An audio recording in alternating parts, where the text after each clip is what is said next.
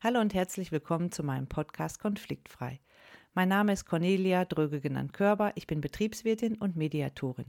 Ich freue mich, dass du heute dabei bist in der heutigen Folge Trennung und Scheidung.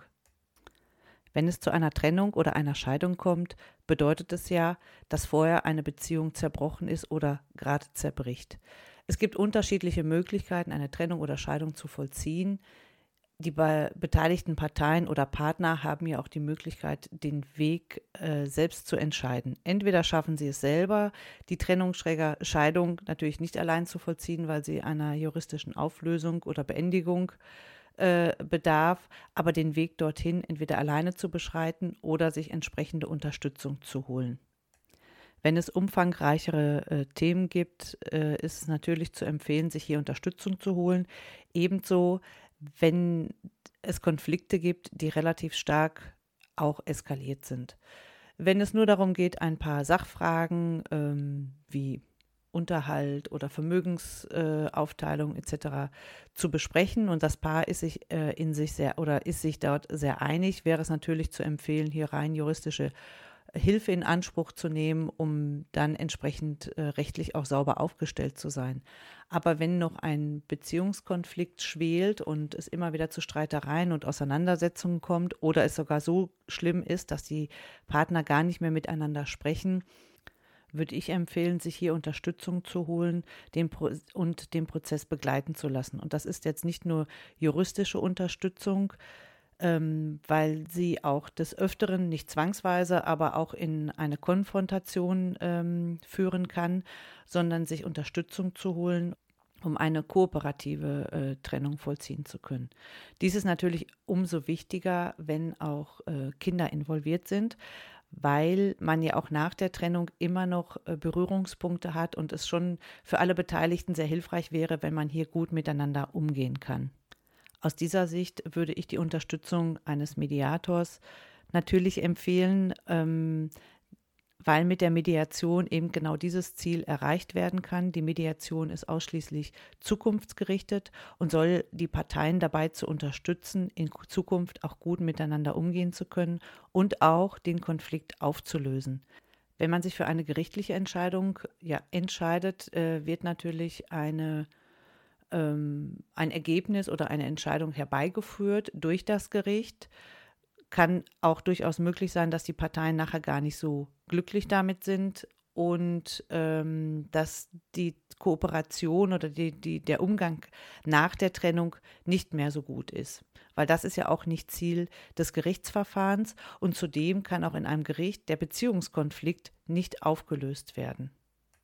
Die Mediation führt zudem dazu, dass man auch, dass die Parteien beide für sich erhellen können, warum diese Beziehung vielleicht gescheitert ist oder auch, dass man sich wirklich zuhört und auch mal die Motive und Interessen ähm, des anderen hört.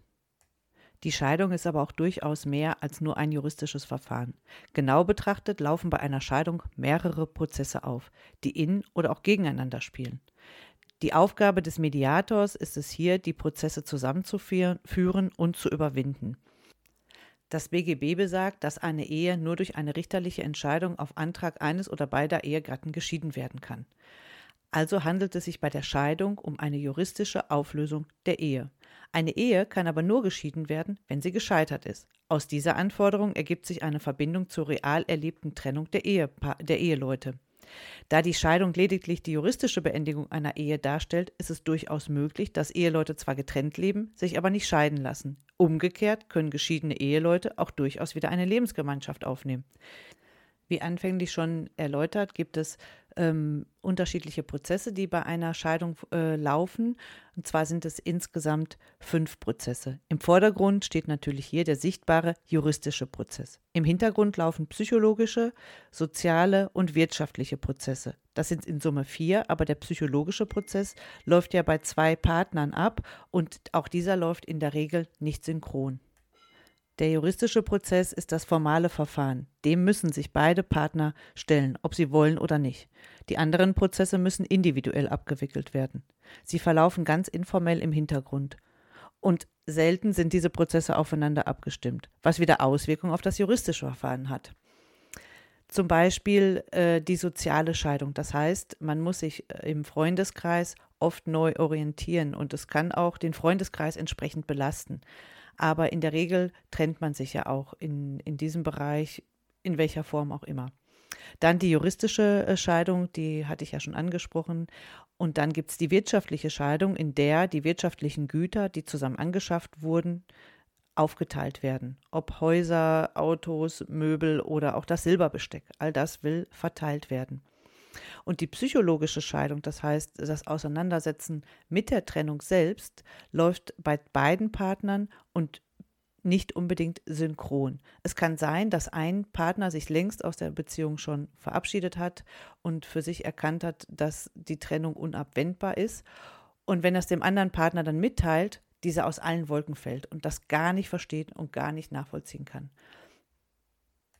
Psychologen sagen sogar, dass die Scheidung ein sehr emotionaler Einschnitt ist, der mit dem Verlust einer nahestehenden Person durch Tod vergleichbar ist. Die Überwindung kann bis zu fünf Jahre dauern. Das heißt, die, die in der Regel die längste, die längste Prozessdauer ist der Prozess der psychologischen Scheidung. Der juristische Prozess dauert circa ein halbes Jahr, wenn er nicht stellvertretend für den psychologischen auf eine unbestimmte bestimmte Zeit ausgedehnt wird. Der Mediator würde in diesem Fall dazu beitragen, dass diese Prozesse aufeinander abgestimmt werden und nicht im Rosenkrieg enden. Die Trennung äh, der Ehepartner ist die Voraussetzung für die Scheidung juristisch betrachtet. Die Trennung liegt vor, wenn die Lebensgemeinschaft der Ehepartner nicht mehr besteht. Das ist der Fall, wenn Eheleute so gesagt von Tisch und Bett getrennt leben, sich also jeweils selbst versorgen und die Verantwortung füreinander, sprich die gemeinsame Verantwortung, nicht mehr tragen. Die Grenzen sind hier durchaus fließend. Dass man genau an dieser Definition festhält, ist ja eher schwierig, denn es gibt durchaus Paare, die sich durchaus selbst versorgen und andere, die in der ehelichen Wohnung getrennt leben. Ein entscheidendes Kriterium für eine Lebensgemeinschaft dürfte deshalb der gemeinsame Lebensplan sein. Wie die Lebensgemeinschaft ausgestaltet wird, ist die Angelegenheit des Ehepaares. Es gibt Eheleute, in, auch in einer durchaus intakten Ehe, die in verschiedenen Wohnungen leben, ihr eigenes Einkommen erzielen, also finanziell völlig unabhängig voneinander sind und sich auch im Wesentlichen jeweils selbst versorgen. Auch wenn eine Trennung herbeigeführt wird, heißt das ja noch lange nicht, dass man zu Feinden werden muss und nicht mehr auf den anderen achtet. In eine pa Beziehung fließt immer ein Teil des eigenen Lebens ein, sodass die Achtung des anderen auch mit Selbstachtung einhergeht. Juristisch betrachtet besteht eine Verpflichtung zur Aufrechterhaltung der Lebensgemeinschaft. Diese Pflicht ergibt sich aus dem BGB. Wenn aber beide Partner der Auffassung sind, alles getan zu haben, um die Gemeinschaft oder die Beziehung zu erhalten, aber dann für sich erkennen, dass es keinen Sinn mehr macht, diese Beziehung fortzusetzen, fällt die Trennung auch gleich viel leichter. Jede Trennung hat zwei Seiten. Sie markiert ein Ende und einen Neubeginn und steht somit für Zerschlagung und für einen Neuaufbau. Für den Partner, der die Trennung nicht will, liegt der Fokus auf Zerschlagung. Kommt die Trennung für diese Person überraschend, wertet sie die Zerschlagung als Vertrauensbruch, die eine ganz tiefe Verletzung verursacht. Die Verletzbarkeit ist aber wiederum Ausdruck von Nähe. Es braucht seine Zeit, bis der Partner den Fokus auf den Neubeginn richtet und sich aus dieser Beziehung auch lösen kann. Zeit, die man der Person auch geben muss, wenn man vielleicht selber im Trennungsprozess schon viel weiter fortgeschritten ist. Aus diesem Grund besteht der Beziehungskonflikt in der Mediation im Vordergrund. Es ist einfach viel leichter, alle anderen Folgesachen zu lösen, wenn der Beziehungskonflikt bereits ja aufgelöst wurde.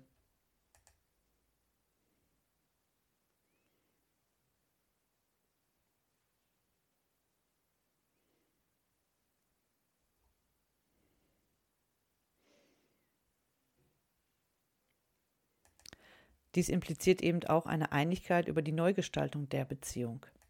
Die zuvor genannten Prozesse haben als gemeinsames Ziel die Wiederherstellung der Autonomie. Sie ergibt den ebenso notwendigen wie neutralen Aspekt der Trennung. Man könnte den Prozess der Autonomisierung auch mit dem Wort Empowerment vergleichen. Es ermächtigt zur unabhängigen Entscheidung, auch zu der, die Beziehung wieder aufzunehmen. Der Begriff der Autonomisierung kommt aus der Regelungstechnik. Er beschreibt aber sehr genau, worum es bei der Trennung geht. In der Regelungstechnik bezeichnet die Autonomisierung ein Verfahren, durch das, das durch eine gegenseitige Beeinflussung, der Regelkreis, beseitigt werden soll. Gleiches geschieht ja bei der Trennung. Die Trennung ist demnach vollzogen, wenn sich die Parteien sowohl juristisch wie auch wirtschaftlich, sozial und auch emotional aus der wechselseitigen Abhängigkeit gelöst haben und ihre unbeeinflussbare Individualität und Selbstbestimmung wiederhergestellt haben. Die Autonomisierung wird aber jedoch umso schwieriger, je intensiver die Arbeitsteilung in der Beziehung ausgestaltet wurde und je mehr Abhängigkeiten auch entstanden sind.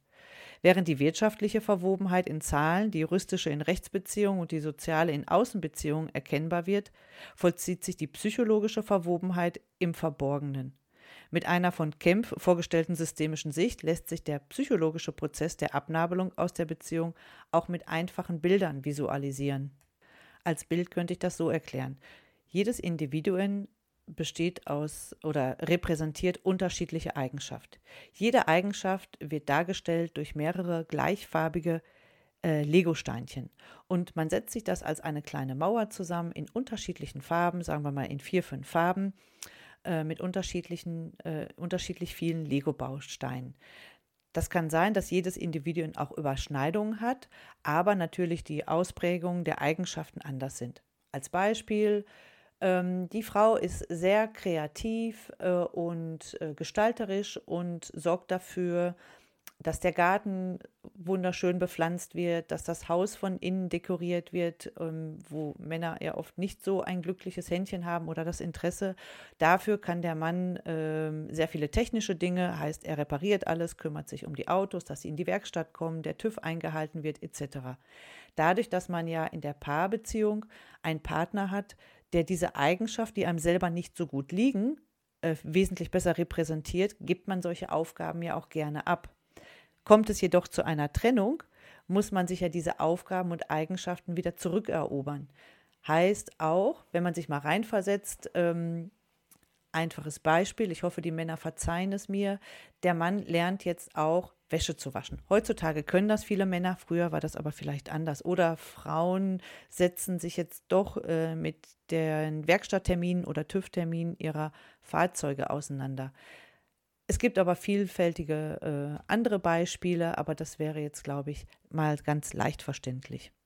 Schwerer wird die Ablösung natürlich dadurch, wenn in der Beziehung begründeten Abhängigkeiten zu einer gefühlten Inbalance führen. Eine Partei fühlt sich benachteiligt. Für sie ist zum Beispiel sehr schwer zu ertragen, wenn die Trennung nur, eine, nur einseitige Vorteile einbringt. Als Beispiel. Die Ehegatten hatten während der Ehe vereinbart, dass die Mutter für die Kinder zuständig sein soll, der Vater für die Einkünftige. Klassisches Familienbild. Die Mutter verzichtet auf die Vollendung des Studiums und einer Karriere, um sich den Kindern und der Familie widmen zu können. Der Ehemann kann sich um seine Karriere kümmern. Und bei einem gemeinsamen Lebenskonzept geht diese Rechnung auch vollends auf, weil beide von dem Lebensplan profitieren. Kommt es jetzt jedoch zur Trennung, ist der Profit dieser Lebensplanung ungleich verteilt. Der Ehemann wird einen höheren Wohlstand haben und bessere Chancen für ein selbstständiges Leben. Diese Inbalance wird als sehr ungerecht empfunden. Die benachteiligte Partei fühlt sich verletzt und wenn die Ursache dieser Inbalance von dem anderen Partner auch noch geleugnet wird, verletzt das umso mehr. Obwohl es das Scheidungsrecht nicht vorsieht, kommt die Frage auf, wer an dem Scheitern der Ehe schuld ist. Und es kommt zur Schuldzuweisung, wer was wie wo falsch gemacht hat. In der Mediation spielen solche Schuldfragen grundsätzlich keine Rolle, weil sie der Vergangenheit angehören. Relevant wäre das aber nur, wenn aus der Schuld die resultierende Frage der Verantwortung für die Gestaltung der Zukunft zu klären wäre, weil die Mediation ist zukunftsorientiert. Mit der Trennung ändert sich die Beziehung des Ehepaares und ihre Qualität. Die Beziehung zueinander muss komplett neu definiert werden, weil wirklich enden kann sie nicht. Damit die inneren und die äußeren Verarbeitungsprozesse harmonisiert werden können, bedarf es einer abgestimmten Zielausrichtung. Bei der Festlegung der Ziele ist zwischen Trennung und Scheidung zu unterscheiden. Auch das Gesetz macht hier einen Unterschied. Juristisch bedeutet die Trennung die Aufhebung der Versorgungsgemeinschaft. Das Gesetz sieht hierfür eine Frist von mindestens einem Jahr vor, dem bekannten Trennungsjahr. Wenn beide die Scheidung einvernehmlich herbeiführen möchten. Die Trennung ist eine Art Probezeit, in der die Wiederherstellung der Versorgungsgemeinschaft noch als möglich angesehen wird. Die Scheidung bestätigt die Trennung als endgültig und im Falle einer streitigen Scheidung kann die Trennungszeit auf drei Jahre und im Härtefall maximal auf fünf Jahre ausgedehnt werden. Auch wenn die Frage nach einer ähm, Wiederherstellung der Ehe nicht mehr diskutabel ist, sollte trotzdem immer hinterfragt werden, was die Vision der Trennung ist. Heißt, was erreiche ich, wenn wir getrennt sind? Was ist das Ziel der Trennung? Was gibt mir diese Trennung? Die Vision beschreibt das hinter der Trennung liegende Konzept. Es macht einen Unterschied, ob man sich aus Rache oder aus Wut oder ob man sich in Demut und Dankbarkeit trennt. Ebenso macht es auch einen Unterschied, ob die Trennung ein radikales Ende, ein sanfter Übergang oder ein neues Lebenskonzept darstellt. Und es macht auch einen Unterschied, ob man noch miteinander zu tun haben wird und sich aufrecht begegnen will oder eben nicht. Alle Fälle wirken sich auf die eine oder andere Weise auch auf die finanziellen Fragen aus. Der Mediator wird daher auch die Beziehung thematisieren und ein Bild äh, erarbeiten, wie die neue Beziehung aussehen könnte. Sprich, man wird darüber sprechen, die Beziehung ansprechen und sich fragen, wie möchtet ihr euch in fünf oder in zehn Jahren wieder begegnen? Daher ist es natürlich auch sehr hilfreich, wenn die Trennung in Einvernehmen geschlossen wird und wenn die Sicht auf die Beziehung auch abgestimmt ist. Es fällt dann jedem äh, viel leichter, in der Trennung einen Schritt in die Wiedererlangung der persönlichen Autonomie zu erlangen. Ja? Bei einer einvernehmlichen Trennung können sich die ähm, ja, Eheleute oder das Paar bei der Autonomisierung auch gegenseitig unterstützen und die gegenseitige Achtung zurückgewinnen. Voraussetzung ist, dass beide mit der Trennung einverstanden sind. Wenn einer von beiden die Trennung innerlich nicht akzeptieren kann, dann sorgen Hass oder gefühlte Ungerechtigkeit dafür, dass die Abhängigkeiten so lange aufrechterhalten bleiben, bis ein Ausgleich möglich wird. Diese Gefühle verdrängen wiederum die Trauer, die man braucht, auch um loslassen zu können und die äh, mit der Verarbeitung des Verlustes emotional unterstützt wird und stehen der Trennung eigentlich im Wege. Eine Scheidung bedarf auch einiger Regelungen. Das BGB reguliert die Ehe und deren Zustandekommen und die Scheidung der Ehe ist ebenso geregelt. Und diese gesetzlichen Regulierungen betreffen im Grunde alle Fragen, die im Zusammenhang mit der Scheidung aufkommen. Sie können auch äh, ja, als eine Art Vorlage verwendet werden und dann abhaken, ob die Punkte relevant sind oder eben nicht, beziehungsweise ob und wie sie schon geregelt sind. Die üblichen Themen sind erstmal das Scheitern der Ehe, beziehungsweise ähm, ja, Auflösung der Beziehung oder der Paarbeziehung. Dann als zweiten Punkt äh, der Ehegattenunterhalt. Als dritten Punkt Unterhalt für eventuell vorhandene Kinder. Als vierten Punkt ein Vermögensausgleich. Als fünften Punkt Versorgungs- und Rentenausgleich. Sechster Punkt elterliche Sorge, schräger Sorgerecht. Siebter Punkt ist Umgang mit dem Kind. Und der achte Punkt ist äh, Hausrat. Paare gehen in der Regel erst dann zu einem Berater, wenn die Frage der Trennung für sie bereits entschieden ist. Die Wahl des Beraters hat auch einen Einfluss auf den weiteren Konfliktverlauf. Wenn man sich für einen Rechtsanwalt entscheidet, dann hat man in der Regel die Trennung als Ziel vor Augen und versucht sich ents entsprechend durch juristische Unterstützung oder Beratung auseinander zu, zu dividieren. Und wenn man sich für einen ja, Psychologen entscheidet, dann plant man oder sieht man doch eher die Herausforderung bei sich oder die Themen bei sich und möchte sich da persönliche Hilfe holen. Paartherapeut hat schon ähm, vielleicht auch eher das Ziel, die Beziehung zu kitten, kann aber auch eine qualifizierte oder qualifiziert begleitete Trennung sein. Wenn ich mich für, den, für die Mediation entscheide, kann das natürlich dazu dienen, vielleicht die Beziehung nochmal zu klären und den Beziehungskonflikt aufzulösen, um auf diesem ja, neuen Fundament neu aufsetzen zu können als Paar. Oder um sich da auch entsprechend professionell bei der Trennung begleiten zu lassen, um den Konflikt auf der Beziehungsebene zu klären und Sachkonflikte, die dann in der Regel relativ schnell lösbar sind, auch aufzulösen. Aber das große Ziel äh, der Mediation ist äh, anders als bei anderen Verfahren, dass man auch nach der Trennung noch gut miteinander umgehen kann. Dies finde ich ganz besonders wichtig, wenn Kinder involviert sind. Natürlich braucht man äh, zwei Personen, um die Beziehung fortsetzen zu können, sodass eine Ehe oder eine Beziehung natürlich scheitert, wenn nur einer von beiden das möchte. Das Thema Trennung wird bei einer Scheidung nicht mehr thematisiert, obwohl oft Fragen zurückgeblieben und Vorwürfe ungeklärt sind. Die Ehepartner oder Beziehungspartner vermeiden es oft sogar, diese Fragen wieder anzusprechen. Schließlich haben sie damit wirklich schlechte Erfahrungen gemacht.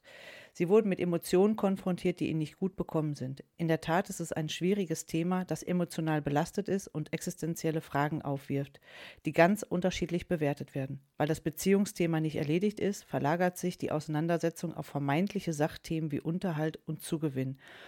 Wobei es im Kern nicht darum geht, sondern diese Themen werden natürlich benutzt oder diese Themen zeigen den eigentlichen Beziehungskonflikt weiterhin auf. Um die Konflikte bearbeiten zu können, ist es sehr wichtig, die Themen und die damit verbundenen Kommunikationsebenen sauber zu trennen und sich nicht auf Hase- und Igelspiele einzulassen. In den meisten Fällen steht der Beziehungskonflikt im Vordergrund. Der Konflikt speist sich nicht nur aus dem Erleben der Vergangenheit, Reibungen ergeben sich aus einer trennungstypischen Phasenverschiebung. Die Trennung läuft in drei Phasen ab, die zwischen den Partnern nicht immer homogen verlaufen. Und schon diese Phasenverschiebung ergibt Einsparpotenzial, das sich auf die Interaktion der Parteien auswirkt. Interessanterweise stellt sich bei der Klärung dieser Frage oft heraus, dass der Streit zwischen den beiden Personen durch eine veränderte Sicht aufeinander entstanden war und dadurch durchaus reparabel ist. In einem Drittel aller Fälle der Trennung, die mediiert werden, und die sich auf diese Frage einlässt, kommt es deshalb oft, auch äußerst unerwartet, zu einer Wiederherstellung der Beziehung. Es zeigt sich in der Mediation, dass der Grund für die Trennung oft Kommunikationsprobleme zwischen den ähm, Beteiligten sind. Man hat sich halt aus den Augen verloren und Signale für unbefriedigte Bedürfnisse und Erwartungen werden übersehen oder falsch eingeschätzt. So, jetzt gebe ich dir noch ein bisschen Input zu den Finanzfragen bei der Trennung. Juristisch gesehen werden die finanziellen Fragen im Stadium der Trennung oft anders behandelt als im Stadium nach der Scheidung. Der Grund dafür liegt in dem Umstand, dass der Gesetzgeber in der Trennungsphase die Wiederherstellung der Ehe im Sinn hat. Bei den geldbezogenen Themen zwischen Eheleuten gibt es drei Regelungsbereiche. Sie betreffen das gegenwartsbezogene laufende Einkommen, die vergangenheitsbezogene Vermögensbilanz und die zukunftsbezogene Rente. Es gibt also drei Finanztöpfe, die mit den finanziellen Regel Regelungen ausgeglichen werden sollen. Topf 1 ist das Vermögen. Vergangenheit heißt das Vermögen, was ähm, zum Zeitpunkt der Scheidung, in dem Moment, wo die Scheidungsunterlagen der anderen Partei zugestellt werden, vorhanden ist. Abgezogen wird das Vermögen, ähm, das man zu, zum Hochzeitstermin, genau zum Hochzeitstermin, musste kurz nachdenken, sorry, zum Hochzeitstermin schon hat und das wird dann noch mit der Barwert Formel für die äh, Finanzfreunde unter uns ähm, hochgerechnet, also sprich über einen Index des Inflationsausrates an heutige Verhältnisse hochgerechnet und dann wird irgendwie die Differenz nach irgendeinem Schlüssel verteilt. Da will ich natürlich jetzt inhaltlich nicht in die Tiefe gehen, sondern wollte das nur einmal verbildlichen. Das zweite Thema ist der Unterhalt. Es geht hier um den Ehegattenunterhalt. Das ist natürlich gegenwartsbezogen. Und dann äh, der dritte Topf ist die Rente zukunftsbezogen. Also wer hat welchen Rand, Recht, Renten, ups, Rentenanspruch von welcher Person. So, kommen wir zum Vermögen, auch Güterecht genannt. Die Regelung des Güterechts erfasst das in der Ehe erworbene Vermögen eines jeden Ehegatten. Bewertet wird sozusagen die Eheleistung bzw. Hm, Vermögensaufbau während der Ehezeit. Bei der Trennung oder Scheidung ist zu fragen, ob und wie das jeweils erworbene Vermögen auszugleichen ist. Der gesetzliche Güterstand der Ehe ist die Zugewinngemeinschaft. Genau genommen ist es eine Form der Gütertrennung, denn jeder Ehegatte erwirbt Vermögen zu seinem Eigentum. Der Vermögensausgleich wird über eine Vermögensbilanz herbeigeführt. Dabei wird der ehebezogene Vermögenszuwachs für jede Partei getrennt ermittelt. Der Überschuss wird wieder hälftig geteilt. Soweit das Grundkonzept. Im Erleben äh, der Eheleute steht die Vermögensbilanz neben der emotionalen Bilanz. Die Parteien neigen unbewusst dazu, diese Bilanzen auszugleichen, weshalb der Streit um die Finanzen oft ein Stellvertreterstreit für den Ausgleich der emotionalen Bilanz darstellt. Eine negative emotionale Bilanz zeigt sich an in Äußerungen wie Du hast mir mein Leben kaputt gemacht. Es war alles verlorene Zeit. Was hat mir die Ehe mit dir schon gebracht? Auch wenn sich diese Fragen auf die Vergangenheit beziehen, spielen sie in der Mediation insofern eine Rolle, als sie Bedeutung und den Zustand der Beziehung abstimmt. Diese Fragen bereiten eine Herausforderung für die Mediation. Nicht nur, weil diese Fragen sehr emotional sind, sondern auch, weil sie die Trennungsmediation in die Länge ziehen. Der nächste wichtige Punkt ist der Unterhalt. Der Unterhalt, also das, was monatlich als Einkommen zur Verfügung steht, betrifft den jeweiligen Wohlstand. Unterhaltsfragen stehen so also für den gefühlten Lebensstandard. Beide Partner vergleichen ihre Alltagsbelastung anhand der Frage, was sich der eine leisten kann und der andere eben nicht. Mit den Unterhaltsforderungen möchten die Parteien oder besser gesagt eine Partei eine Kompensation herstellen. Im juristischen ist der Ehegattenunterhalt für die Zeit vor der Scheidung, also den Trennungsunterhalt, und nach der Scheidung, nachehelicher Unterhalt, zu differenzieren. Die Unterhaltsansprüche sind in 1361 BGB für den Trennungsunterhalt und in den Paragraphen 1569 fortfolgen BGB für den nachehelichen Unterhalt geregelt. Das nacheheliche Unterhaltsrecht basiert auf dem Grundsatz der Eigenverantwortung und der Bedürftigkeit. Unterhaltssprüche ergeben sich aus dem Paragraph Paragraph 1570 Unterhalt wegen Betreuung eines Kindes, 71 Unterhalt wegen Alters, 72 Unterhalt wegen Krankheit oder Gebrechen und in 1573 Unterhalt wegen Erwerbslosigkeit und Aufstockungsunterhalt. Im Übrigen wird die Düsseldorfer Tabelle herangezogen. Der Kindesunterhalt wird juristisch vom Ehegattenunterhalt getrennt. Wirtschaftlich verändert er ja natürlich doch die Einkommenssituation für beide Partner. Der dritte Punkt ist die Rente, sprich die Altersversorgung.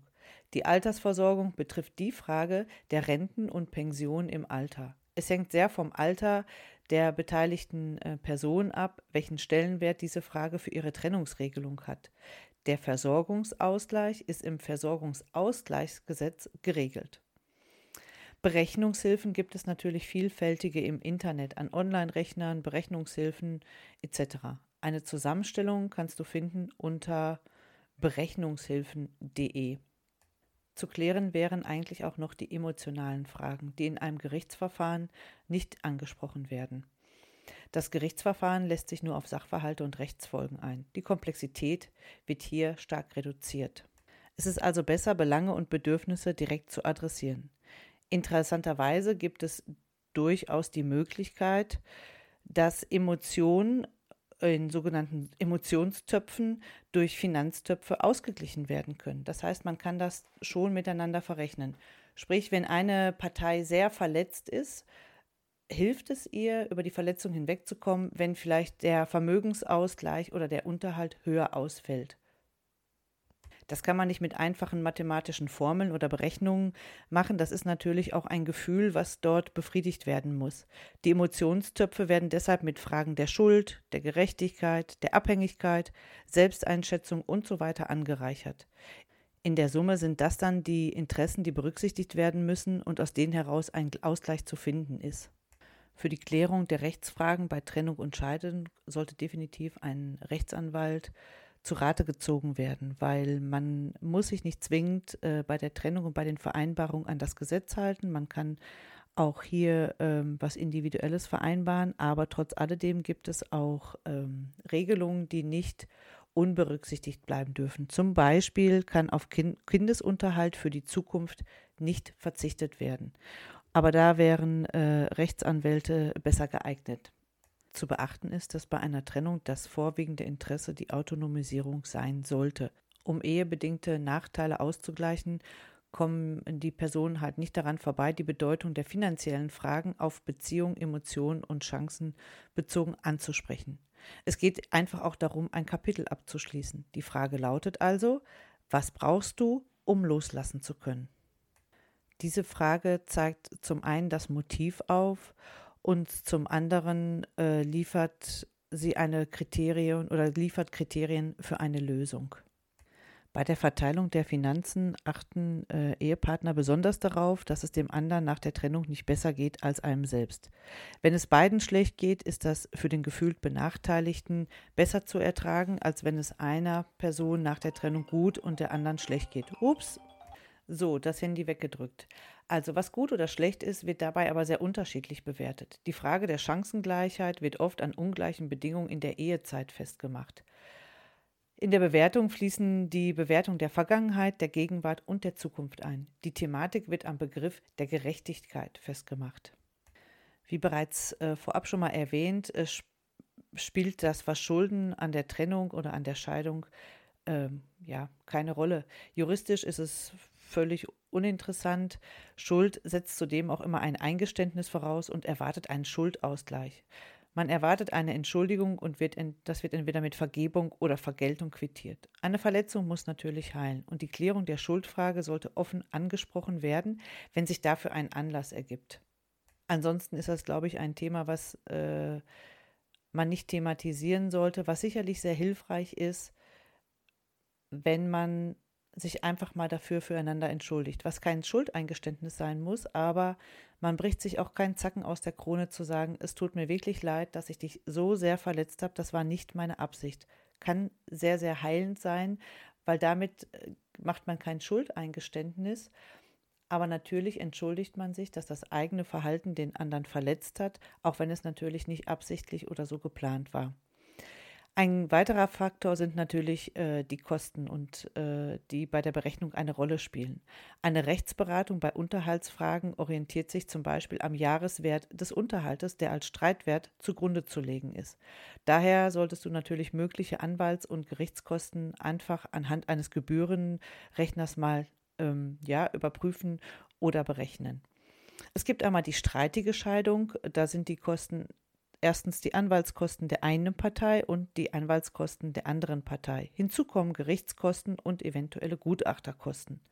Bei einer einvernehmlichen Scheidung kommen als erstes die Mediationskosten für den Mediator, zweitens Kosten für einen Scheidungsanwalt, der dann nur noch beratend zur Verfügung gestellt werden sollte, um äh, die Abschlussvereinbarung oder Trennungsvereinbarung einmal juristisch prüfen zu lassen. Aber auch hier kann man sich natürlich, weil man in der Mediation durchaus gelernt hat, ähm, wieder gut miteinander umzugehen, kann man sich hier einen Anwalt teilen. Eventuelle Notarkosten, wenn etwas notariell beurkundet werden muss. Und äh, natürlich, äh, wenn es zur Scheidung kommt, auch die Gerichtskosten.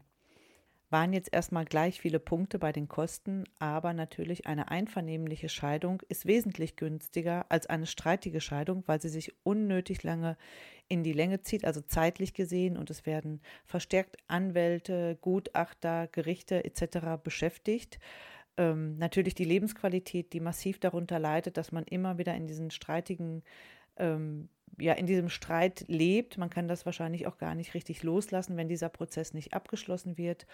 Und das Kapitel wird einfach so schwer zu schließen. Daher würde ich immer empfehlen, aus eigener Erfahrung, wenn man plant, sich zu trennen oder scheiden zu lassen, sollte man, ähm, wenn es sehr strittig ist, doch hier eher auf eine Mediation zurückgreifen, auch wenn man sich das vorab überhaupt nicht vorstellen kann, dass das helfen kann, weil man so zerstritten ist.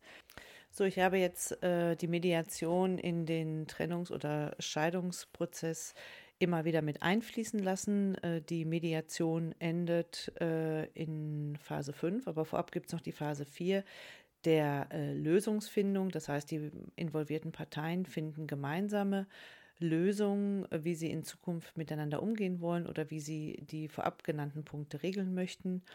Und in der Phase 5 wird ein entsprechender Vertrag aufgesetzt, also ein Trennungs- oder eine Trennungs- oder eine Scheidungsvereinbarung oder in der Mediation nennt man das auch Abschlussvereinbarung. Und da kann man neben den finanziellen oder Kinder betreffenden Themen auch äh, weitere Punkte wie der Umgang in der Zukunft miteinander vereinbaren. Das könnte beispielsweise ein wöchentlicher Joe Fix sein, in dem man ähm, sich austauscht über Dinge, die zu besprechen sind, weil gemeinsame Kinder vorhanden sind oder auch ein gemeinsamer Hund. Äh, je nachdem, oder wie geht man damit um, wenn einer von beiden einen neuen Partner hat oder wie sollte man Urlaube regeln, etc. etc. Das hilft einfach dann ähm, beiden Parteien eine Vereinbarung zu treffen und damit Dinge nicht immer wieder Diskussionsthema werden und das neue Streitherde aufgemacht werden. und daher sehr empfehlenswert. Darüber hinaus würde ich auch immer noch empfehlen, wenn man das Konstrukt ähm, vielleicht noch nicht für so ganz stabil hält, dass man sich durch einen Mediator supporten lässt, indem man sich einfach vielleicht nach vier Wochen, sechs Wochen, zwei Monaten, drei Monaten nochmal mit dem Mediator kurz ein, zwei Stunden zusammensetzt und reviewt, ob ähm, das auch alles nachhaltig ist, was man vereinbart hat und sich notfalls hier auch nochmal entsprechend supporten lässt, so lange, bis beide Partner merken, sie haben jetzt einen guten Weg gefunden, in Zukunft miteinander umzugehen und davon würden ja auch entsprechend alle profitieren. Ja, abschließendes Wort. Äh, jedes Ende ist ein Neuanfang und nach einem Verlust kommt ein Gewinn wenn man ihm die Chance gibt. In diesem Sinne, lieben Dank fürs Zuhören und bis bald. Liebe Grüße.